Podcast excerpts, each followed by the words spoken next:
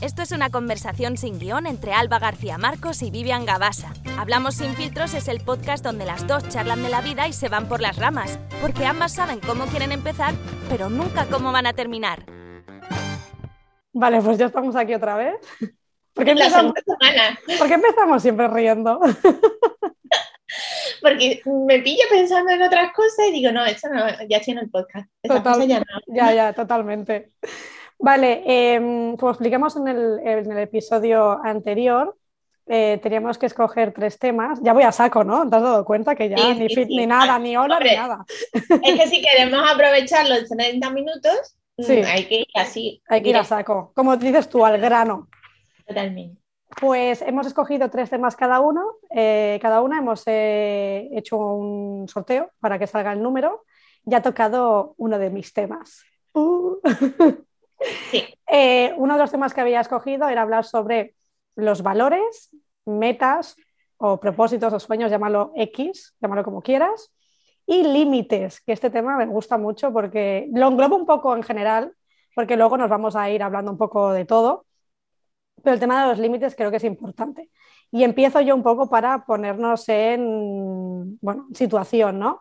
El tema de marcar límites socialmente sobre todo, estos son muy importantes, tanto en pareja, familia, amigos, eh, trabajo, eh, no sé, en todo, en general me parece súper importante y que esto viene a raíz un poco de o sea, los límites que tú marcas vienen a raíz de los valores que tú crees que van en sintonía contigo. Esto, tú lo tienes claro, ¿te has planteado alguna vez qué límites, cuando dices hasta aquí me planto? O hasta aquí, o, puedes tirar y tirar y tirar. Pero es como pensar entonces en los límites eh, como algo negativo, es decir, este es mi límite, de aquí no voy a pasar. Es como mm. respeto hacia ti. Por ejemplo, eh, no sé, en, un trabajo, por ejemplo, pues que tú tengas un contrato de X horas y resulta que luego te meten 200.000 horas eh, más sin haberte preguntado, sin haberte tal, ¿no? Eso mm. sería como eh, un abuso de, eh, pues de ti y entonces tus límites serían decir, pues mira, no, esto hasta aquí voy a hacer o hasta aquí porque yo luego me considero que tengo que, pues valoro mi tiempo, ¿no? O mi vida o lo que sea. Sí. Yo creo que es importante establecer los límites en todos los campos de la vida. Eh, pero luego hay que ser realista. Esto es como los propósitos también de Año Nuevo. Que yo ya todos los años digo, ¿para qué lo hago? Pero bueno, y lo sigo haciendo. Yo lo sigo escribiendo, pero luego ya. Entonces, está bien ponerlos para ser conscientes de, bueno, estos son mis límites, no debería dejar que nadie, bueno, yo misma, la primera, no pasarme de esos límites, pero luego también es verdad que el día a día te llega por situaciones que luego te arrepientes y dices, esto no lo debes ver. Lo típico de una discusión y cuando te vas y terminas dices, hostia, le tenía que haber dicho eso. Sí, sí. eso, siempre, eso me pasa muchísimo, que dices, sí, claro, y si te doy una semana para pensarlo, lo hubieras dicho. El... Claro, entonces aquí ganan siempre los que tienen una mentalidad muy ágil. Total. Eh, son los que ganan y también los que no pierden el control. Los que tienen un gran autocontrol también ganan en esta situación. Total. Los que somos así más pasionales, pues perdemos. Nosotras, siempre, siempre. Modo drama. Modo drama activado. Entonces los límites, sí, también creo que son más fáciles en, los laborales o en los que dependen solo de ti, a lo mejor de, eh, no sé, pues si mi objetivo es que quiero perder 5 kilos, mi límite es de que no voy a poder comer más de una tableta de chocolate. O sea, qué, qué, duro esto, ¿eh? De la dieta, qué duro. Qué duro. Yo te lo digo en serio, o sea, comer yo creo que es una de mis grandes pasiones. Creo que es la primera. Y, no, o sea... ¿Antes que viajar? Uf. Es que claro, sin comer no podría estar tampoco. No. Claro. Pero comer no como un acto de, comer porque me tengo de supervivencia. Mm. Comer como el disfrute de sentarte a la mesa. Yo, por ejemplo, que me encanta, es algo que disfruto muchísimo, no lo disfruto al 100% porque yo engullo. Yo, lo siento por todos los, que se sientan en la mesa conmigo, sobre todo cuando hay platos para compartir, porque es que parece como que me entra la ansia y que no quiero dejar comer a nadie, pero no es eso. Entonces yo ya he aprendido a cogerme mi porción, me la pongo en mi plato y yo ya voy a mi ritmo. Pero Y no hablas, te preocupes cuando, que voy a dejar comida. pero hablas cuando comes o solo comes. Hay gente que no habla, solo come. Yo hablo, pero lo que pasa es que voy muy rápido a las dos cosas, hablando y comiendo. Hay que tener un entrenamiento ¿eh? para eso. Como yo es que devoro. Gerard se pone en negro porque dice que no más chico y luego él es todo lo contrario, entonces el efecto es todavía mayor, porque si es una persona que es más o menos como tú, va- no se nota tanto. Pero si estás comiendo con una persona que es lenta comiendo, masticando, yo siempre lo tengo que esperar, que no me importa. Pero, sí, yo creo que igual mm, tú y yo comemos más o menos igual, porque cuando viniste a Barcelona, que fuimos a, mm, si vivís en Barcelona o vais a visitar Barcelona algún día, os recomiendo el restaurante La Flauta. Ah, eh, sí, por favor. Si no, bueno. si no recuerdo mal- Volveremos, volveremos. sí, si no recuerdo mal, y qué agradables ¿eh? los camareros, nos invitaron a un Ponlo en las chupito. notas. Ponlo Sí. en las notas. Sí, nos invitaron a un chupito, eh, bueno, ahí súper majos, eh, nos pusimos a reventar de tapas. Hmm. Y sí, lo pondré en las notas del programa, que está en calle Aribau, si no recuerdo mal. Y esto venía algo, no me acuerdo qué, qué venía, lo de... que como que ese día comimos juntas. Y entonces Ah, vale. ¿tú crees que comemos más o menos igual al mismo Sí. ritmo? Porque terminamos igual y no parábamos de hablar. Sí, puede ser. Ya te digo, si son dos personas similares, no se nota. El problema es eso, en que sean diferentes o en un grupo más grande que normalmente pues hay más diversidad y sí que se nota, sobre todo también cuando son, ya te digo, platos para compartir. Si cada uno se está comiendo su plato, pues... Claro, claro, claro. Esto viene de mi abuela, tengo que decir. ¿eh? Sí, bueno, claro, es que esto al final todo se pega, ¿no? Y, y es normal. En mi casa casi todos comemos rápido, o sea, es, es- es- es normal. Y una cosa que te quería decir y que, y que no se me olvide es el tema de los propósitos que has dicho antes. Sí, el tema de los propósitos. ¿Tú has visto la gente que el día 1 de, de enero sale a correr y hace, o sea, hola, ¿cómo, cómo puedes tener las fuerzas y las ganas de que ole ellos, por supuesto. Yo el día uno suelo estar eh, muerta.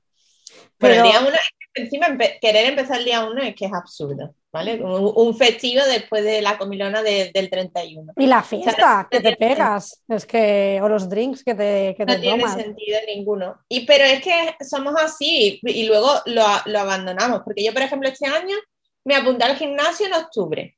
¿Mm?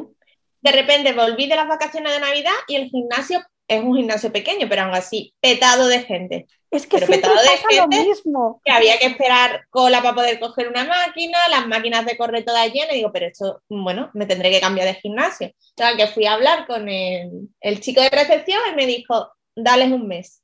Efectivamente, bueno. llegamos a febrero y ya no había problemas otra vez, ni colas, ni nada. Entonces, a la gente le duró un mes. Pero qué, propósito. qué manía, qué manía, con, porque encima hay como propósitos que son casi siempre, o sea, hay como muchos propósitos, pero siempre hay algunos que se repiten siempre, como es el Claro, ir al no gimnasio. Claro, que es como ir al gimnasio o hacer dieta o Dejar de fumar. dejar de fumar, eh, muy buena esa también.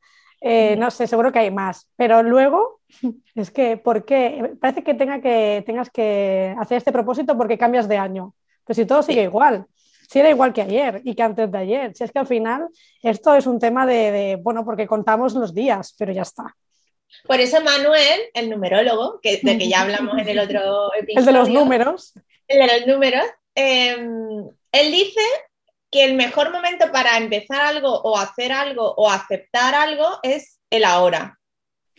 ¿Sabes? Porque yo también soy mucho de, vale, pues espero a, a que empiece el año o a que empiece el mes o a que sea lunes, siempre el comienzo de algo. Y es que eso deberíamos cambiar el chip porque es ahora. Si yo ahora mismo quiero, decido, no sé, voy a comer menos chocolate. Eh, es un ejemplo, ¿vale? No va a ser verdad el mejor momento es ahora. O sea, ahora, si tengo una tableta, ni la miro. Eh, no, no tengo que esperar, ah, no, como ya es- está terminando la semana, pues ya me espero al lunes. No. Pero esto es para saciar eh, esta necesidad o deseo, o, por qué? ¿Por qué explica Manuel eh, que es el ahora? Porque eh, siempre somos expertos en ponernos excusas. Mm.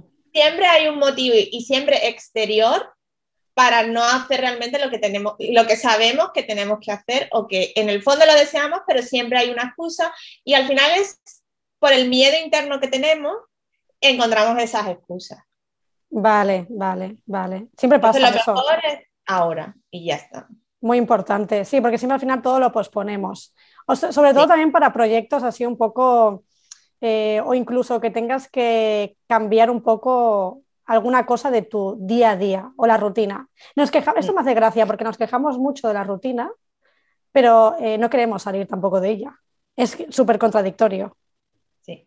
Pero es por ese, precisamente por ese miedo de. Es, lo vemos mejor con casos en concreto que hablar así en abstracto. Por ejemplo, eh, no, es que yo no tengo tiempo para escribir todos los días. Mentira. Mentira incluso a la que sea madre y tenga niños. Mm. Mm, No es verdad. O sea, a lo mejor no tienes dos horas todos los días para ponerte a escribir. Eso te lo doy. Pero media hora todos los días, aunque se la quites al sueño, se, se la puedes quitar a mil cosas. Ay, ¿qué pasa? Que en el fondo es ese miedo interno de "Pf, ¿y que voy a escribir? Lo que escribo no es Sí. suficientemente bueno, es que no soy buena escritora. Todos los miedos que cada uno tenemos es lo que nos hace inventarnos esas excusas. Totalmente, pero es que incluso esto lo veo con algunas amigas mías que parece que hay que, eh, no sé, en- mm, hacer un, un formulario para que, para que queden contigo, porque claro, nunca tienen tiempo. Tienes 24 horas como yo, quiero decir. Eh, sí, podemos, eh, porque luego también está como eh, el- la otra cara de yo para una hora o una hora y media no quedo. Vale, pero es que a lo mejor solo tenemos este espacio de tiempo. No nos vamos a ver nunca. Y entonces hay mucha gente que hace esto, que es no tengo tiempo, o, o el típico te encuentras a alguien por la calle, eso también lo hago yo mucho, de vale, vale, ya háblame y ya, y ya nos vemos y ya, y ya quedamos. Y ese ya quedamos se queda en el aire de por vida. Pero realmente al final es porque no existe ese interés, un interés real en quedar con esa persona, porque cuando tú de verdad te interesa o Mm. quieres ver a alguien, el tiempo lo encuentras. Que es cierto que como es una decisión de dos personas el quedar y no es solamente de una, pues a lo mejor no es todo lo que a ti te gustaría, pues sí pasa. Porque también la vida de cada uno es diferente, las responsabilidades, los horarios y todo, pero se puede. Y a esa gente que dice que no queda para una hora y media, yo les digo que se vengan a Londres. Que en Londres, siempre que quedas con alguien, gastas más tiempo en llegar al sitio que luego Ostras. realmente el tiempo que estás con esa persona tomándote un café. O sea que hay que cambiar un poco el chip. Y el tema en Londres, eh, cierran las cosas bastante pronto, ¿no? Tipo, pues eso, bares y demás. Mm, El problema es que aquí no existe la jornada partida como en España. Que yo cuando fui eh, en enero a la primera semana de febrero que fui a España, se me había olvidado. Digo, ostras, que las tiendas están cerradas y no vuelven a abrir hasta las 5 de la tarde. Sí, sí. Claro, esto aquí no pasa. Aquí abren, depende qué tipo de comercio, entre las 9 y las 10. Sobre, si es ropa y eso, más las 10. Pero es que ya mm, a nadie se le pasa por la cabeza que cierren para comer ni nada. Entonces, al final son casi el mismo número de horas. ¿Qué pasa? Que al no tener ese cierre, claro. pues cierran eh, cinco y media, seis, si está en un centro comercial a las 8, las 9, eh, es diferente. ¿Qué pasa? Que la cultura de, mm, desde el- del tapeo de, por la noche sí que es Claro. Claro, bueno, en general eh, es bastante diferente porque es lo que te iba a decir. Aquí en España, eh, cuando ya en Inglaterra se han levantado, ya tienen media vida ya despiertos, aquí empezamos a despertarnos con filosofía, luego un break para comer y si puedo una siestita. No vaya a ser, no vaya a ser que nos cansemos mucho. Que también somos, que a mí me encanta, ¿eh? yo con mucha honra pero porque yo también soy del time, a veces del, del team, perdón, de, de la siesta. Entonces, bueno, una cabezadita nunca, nunca viene mal. Al final es a lo que te acostumbres y también depende de lo que trabajes o si trabajas por cuenta propia, lo que te funciona mejor. Mm. Yo, por ejemplo, soy muy de por las mañanas. Yo prefiero levantarme pronto porque la mañana es lo que más me cunde. Yo a partir, yo nunca he dormido siesta, pero yo reconozco que a partir de después de comer ya va bajando la energía y ya no puedo. Pero, por ejemplo, pero no- en tu, esto me lo tienes que, que decir. Tú vienes de un pueblo del sur. Allí se Sí. duerme siesta, sí o sí. Sí, No pero me digas no. que no. Y más en verano. que hace una calor que no se puede salir. Es que, por ejemplo, yo en mi caso, porque nunca he sido de dormir siesta, evidentemente en el sur sí, y en verano más. Pero es que aquí no tenemos ese calor que casi es imposible trabajar. Claro. Entonces, influyen muchas cosas, desde culturales hasta el clima y también la gente, también hay gente floja en todas partes, aquí y en Pekín. Eso es verdad. Porque vamos, yo reconozco que cuando yo trabajaba y vivía en España, pues los desayunos se alargaban más de media horita, eh, aunque estuviesen de cara al público. Después las comidas son comidas de dos horas. Totalmente. Eh, entonces, es que son otros ritmos. Sí, sí, sí, no tiene nada que ver, no tiene nada que ver. Pero bueno, está bien porque tú, como has eh, vivido las dos caras, ves, ves mucho la, la diferencia porque ya te digo, yo me acuerdo que veraneaba, eh, la familia de mi madre, por parte de mi madre es de Extremadura, y yo veraneaba eh, de pequeña en el pueblo y es que a las 3 del mediodía, 4 del mediodía, ahí no se podía salir. Si es que salías y las abuelas te miraban desde la ventana como diciendo, este, este no es de aquí. Este Claro. Porque no es normal, o sea, una, tú sabes cuando hace mucho calor que ves las ondas en la calle. Sí, sí, sí, y encima en Extremadura, en el interior, todavía peor. Por eso. Eh, por eso la, lo del el sentido de hacer una jornada intensiva que se hace en muchos sitios en verano, porque es que, es que si no, ¿quién va a poder trabajar bien en esas circunstancias? Por más que luego sí, estás en interior y con el aire acondicionado puesto. Sí. Pero, pero si, se no... hace jornada intensiva, pues mucho mejor, sí. Y más con la mascarilla. Yo me acuerdo cuando empezó la pandemia, que eh, trabajar con la mascarilla o ir a los sitios con mascarilla eh, o estar en verano, eso era. Ahora ya nos hemos acostumbrado. Bueno, ahora ya es campicha. Pero, pero ahí ya lo han quitado también, ¿no? En exteriores. Bueno. En interior todavía, que yo sepa, eh, seguimos con la, con la mascarilla. Pero bueno, como esto ya sabes cómo funciona el gobierno en España. Ahora sí, ahora no. Hoy me levanto, hoy pienso esto, mañana lo otro. Entonces, pues... Es así, es así. Nosotros es que en la calle nunca lo llevamos, entonces... Sí, eh, me dijiste, me dijiste. Y vamos a hablar de, te das cuenta, ¿no? Como nos vamos siempre, te, te das cuenta que nos vamos siempre de Esto es así, o sea, iros acostumbrando porque el tema con el que empezamos no va a tener después nada que ver con lo que hablemos en el podcast. Si queréis que hablemos de algún tema en concreto, también lo pueden decir, eso también sería guay. Y escribid comentarios. cuando lo compartamos en redes, cuando compartamos en redes, eh, también podéis escribir ahí si queréis cualquier cosa. Si queréis hacer una reseña negativa, podéis, pero por favor, con respeto. Con respeto, ¿vale? No me quiero ir llorando. Porque este es nuestro podcast y si me caliento, pues también lo voy a decir por aquí, que ya me pasó el otro día. Ya me ah, pasó el otro día. En, redes. En, redes, en redes. Pues, mi, mi primera vez y espero que, si no la última, que no tenga muchas de esas, pero es que no, no me pude aguantar más. Mira que yo llevo años en redes e intento ser eh, neutra, es decir, no meterme ni en cosas muy personales ni en temas muy de debates porque es que realmente creo que no sirve para nada. Pero ese día me tuve que desahogar. Tenía el móvil ahí al lado y digo, mira, ya está. Explícalo, explícalo sin decir nombres. Explícalo como, como dijiste. Pero no dije nombres tampoco. No, no, no, por eso, que tampoco ahora, pero que para que la gente se tenga contexto. Sí, lo que pasó es, bueno, yo creo que lo dije en el otro capítulo, yo trabajo en, una agencia de comunicación y soy lo que se entiende a lo mejor más en España como community manager, que eso es solo una parte del trabajo, pero bueno, en este caso afectaba esa parte. Entonces, yo trabajo con varias marcas y gestionamos sus redes sociales, todos los comentarios, la gente que escribe los privados y tal. Entonces, en este caso, claro, nosotros tenemos un horario bastante amplio, pero de madrugada pues como que no trabajamos, ¿vale? Porque no somos robots, somos personas realmente las que trabajamos y moderamos.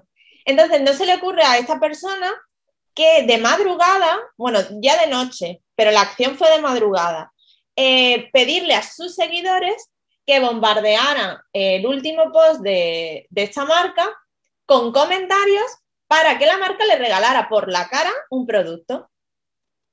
¿Qué pasó? Que cuando por la mañana yo me empiezo a trabajar, eh, me veo una cola de 700, 800 mensajes que manualmente tengo que moderar porque esta persona mm, ha tenido esa maravillosa idea. Entonces ya me cabré y lo dije en mis redes, no nombré a nadie porque es que tampoco le voy a dar encima publicidad. Claro, claro, claro.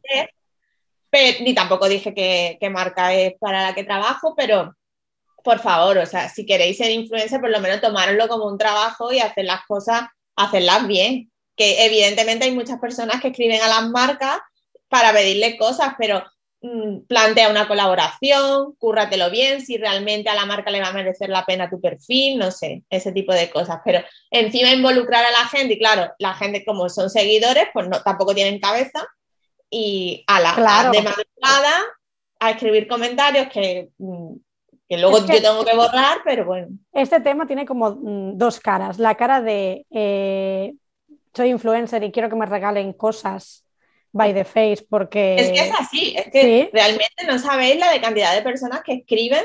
Lo que pasa es que la mayoría lo hacen por privado, gracias a Dios. Sí, pero simplemente es, soy influencer, regálame. Regálame esto. Eh, vale, pero luego están los otros influencers que sí que de verdad se lo merecen porque se pegan eh, vamos, 200 eh, horas al día para crear contenido, eso me parece bien, porque al final, bueno, pues eh, guste más o guste menos, la gente le sigue porque el contenido que ofrece o el trabajo que ofrece, pues le gusta, ¿vale? Hasta ahí respetamos, no juzgamos y demás.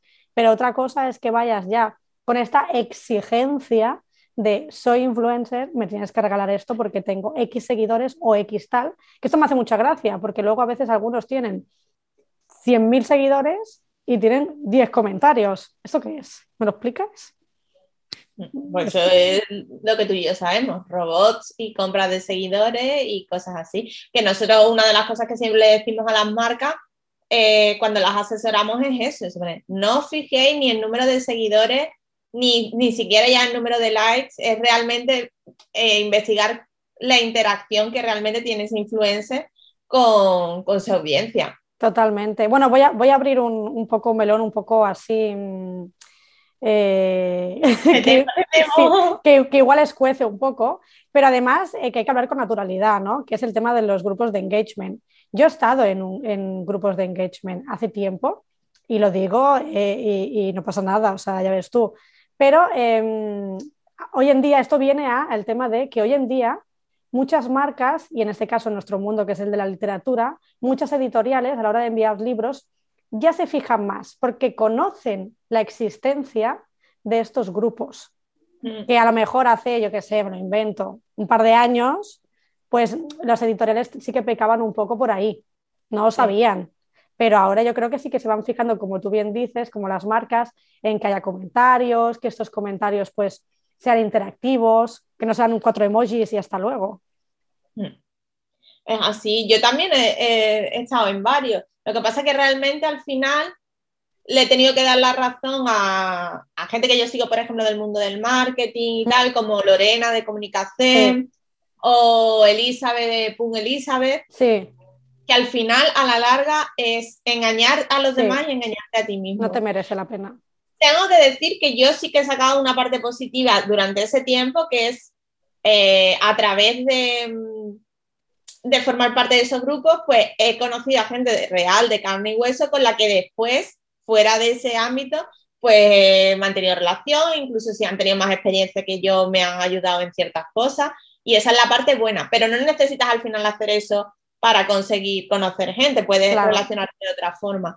Pero luego para lo que dicen, no, es para mm, engañar al algoritmo de Instagram, porque es para combatirlo, te estás engañando. Eh, ya, gracias a Dios, como tú dices, las marcas cada vez conocen más todos estos trucos y al final, si eres, por ejemplo, Bookstagrammer, una editorial no te va a contactar si comprueban que, al final no existe realmente esa interacción.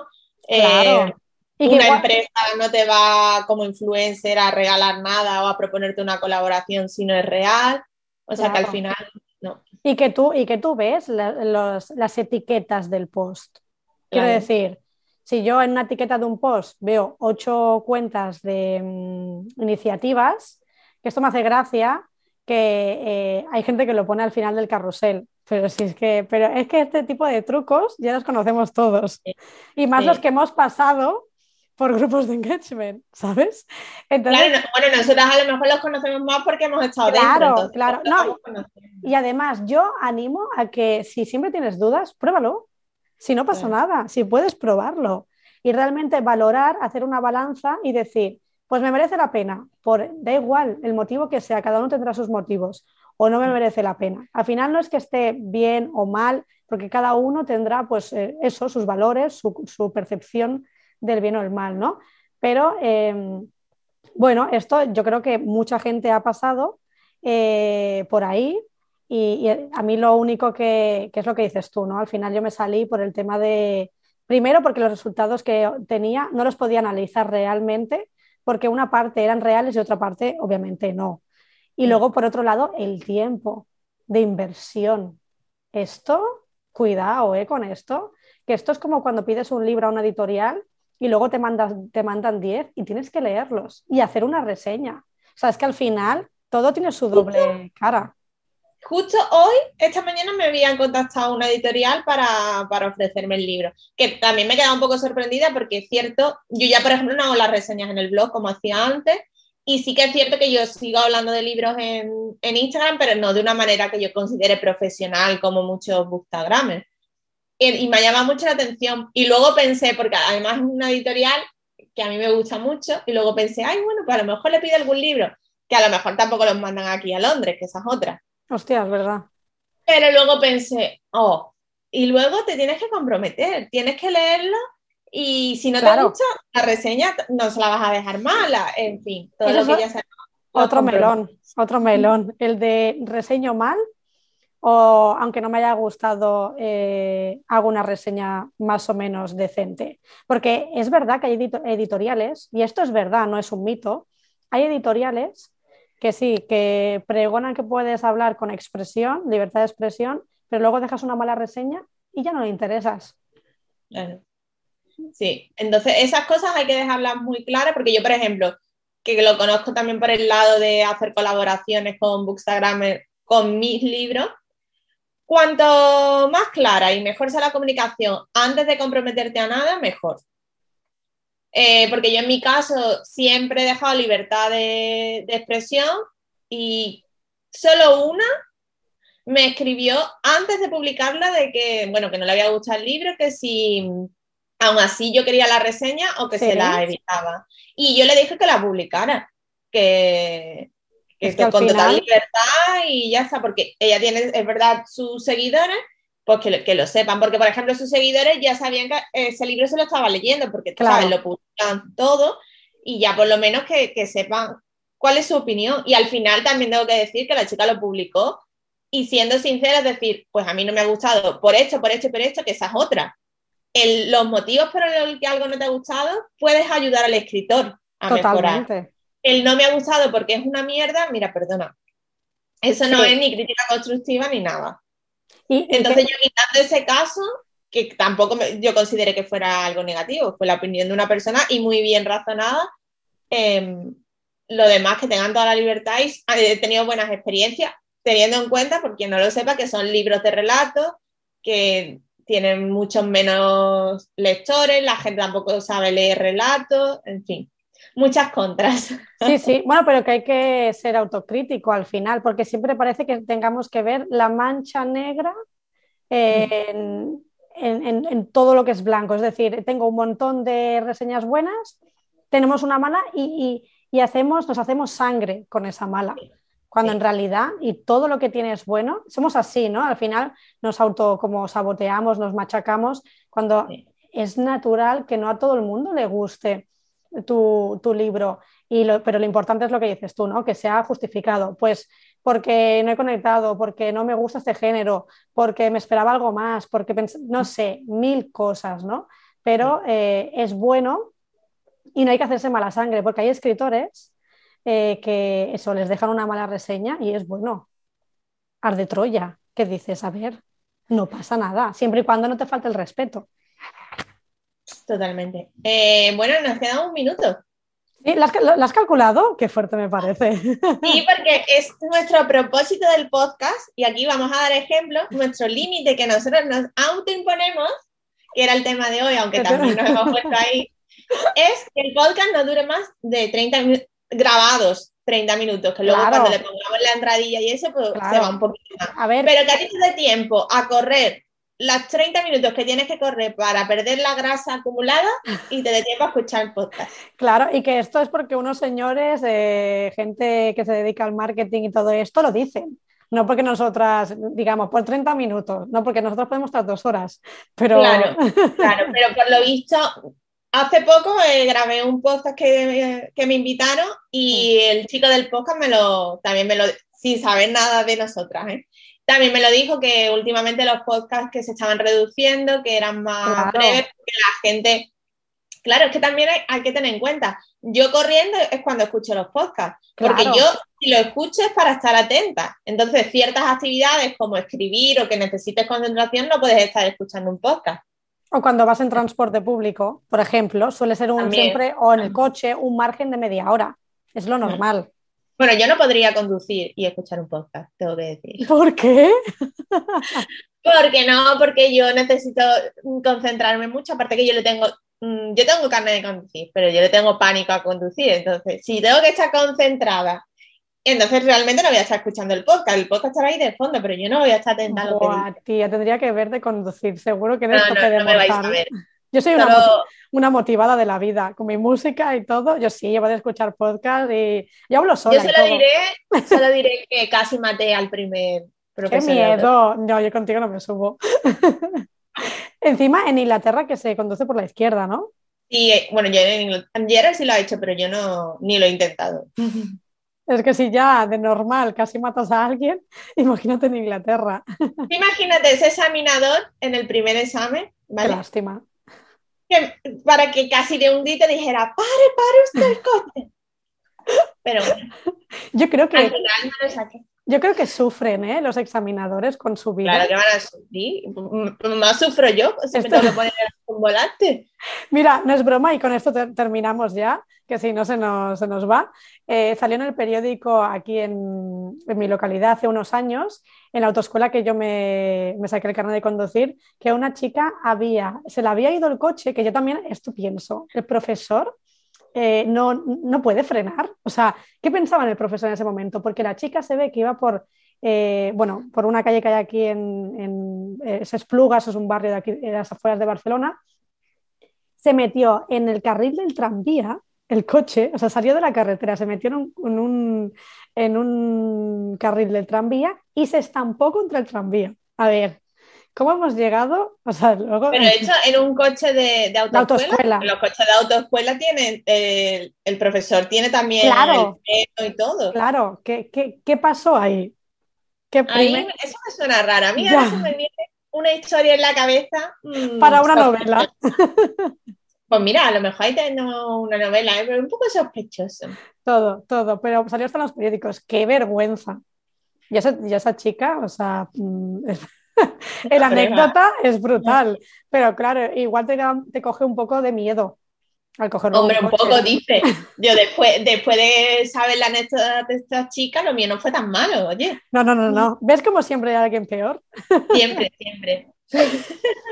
Bueno, pues va, vamos a dejarlo Nos despedimos ya, vale que como siempre, mm, estrellitas, comentarios, preguntas, mm, todo lo que queráis. Es que es muy chapas, pero, pero por favor, querernos mucho y compartirlo mucho. Sí. Nos vemos, besitos a todos, chao, chao.